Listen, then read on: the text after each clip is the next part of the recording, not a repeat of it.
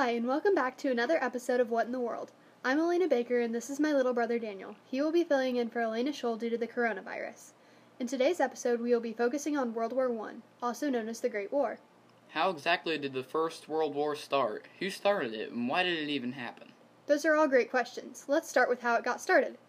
The event that started World War I was the assassination of the Austrian Duke, Franz Ferdinand, on June 28, 1914. But why did they kill him, and why did he lead an entire?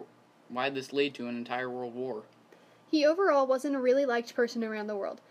Even his own uncle didn't like him, but despite his feelings towards him, he thought he should do something so that others didn't feel as like they could take over at the expense of the empire. What did he decide to do to prove this point? Well, before he before they could attack, they wanted to make sure that their ally Germany would have their back and help protect them. And almost a month later after the assassination, on June 23rd, Austria issued an ultimatum to Serbia, and Austria intentionally made demands so harsh that they would inevitably reject them and go to war.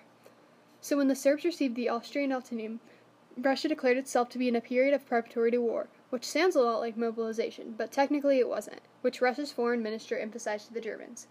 The Tsar approved the measure on July 25th, and it went into effect July 26th. The Serbs rejected Austria's ultimatum on July 25th, but they made their rejection sound like a capitalization, so the Germans thought that the war had been averted. But they were kind of surprised then on July 28th when Austria suddenly declared war on Serbia, even though the Austrian army wasn't actually ready to start fighting. On July 30th, Russia ex- exited its period prep preparatory to war and actually officially mobilized Germany and warned the Russians to stand down. But two days later, on August 1st, France mobilized its armed forces su- in support of Russia the same day, which led to Germany mobilizing and de- declaring war on Russia. Later on August 3rd, Germany declared war on France. They marched through Belgium to invade, hoping to quickly knock out the French and fo- focus on Russia. The German troops crossed Belgium's border on August 4th, and the British issued an ultimatum to the Germans telling them to get out of Belgium. Germany decli- declined their warning, and Britain declared war on Germany. So by August 4th, 1914, all the major powers involved in World War I were officially at war with each other. Later, on other pow- later, other powers get got involved, such as the United States, Japan, the Ottoman Empire, and even Italy. Some famous military tactics also came into play at this time. Trench warfare is one of these. Trench warfare is trench warfare on the eastern forefront is most famous for its brutality. Great Britain and France on one side, Germany on the other, with no man's land in between. World War I featured combatants from around the world. Britain's army especially included soldiers from India, Africa, Australia, New Zealand, and Canada.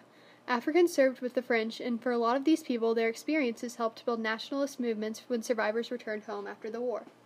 World War I itself was incredibly destructive. Over 50 million people were killed and 20 million were wounded in France. 13.3% of the male population between the age of 15 and 49 died in war. The, the war also saw a lot of civilians die, especially on the Ottoman Empire, where more than 2 million of the 3 million people were killed were non combatants. But like so many other wars, World War I most efficient killer was disease.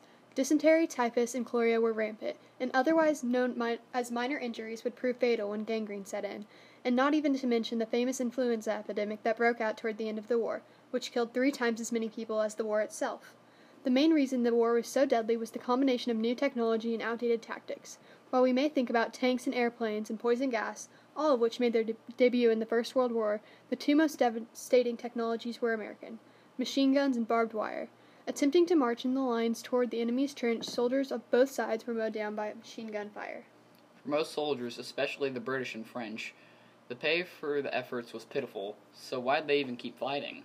Duty, nationalism, and loyalty to comrades, and fear of being shot for desertion all played a role. The Treaty of Versailles ended World War I, fixed the blame for blame for the war on Germany, which proved ruinous to the German economy and destructive to its political institutions. World War I was also a disaster for Russia. Another major outcome of the war was the end of the Ottoman Empire and the emergence of the nation state of Turkey. The rest of the world saw some change too, but not much for the better. In Africa, Britain took Germany's colonies And even though Indians fought and died in a higher percentage than Americans in World War One, India didn't gain any real autonomy. And that's how a small act of terrorism blew up into an entire world war that we still talk about today. That's all for today, but join us next week for another episode of What in the World to find out more about how America got involved in World War One.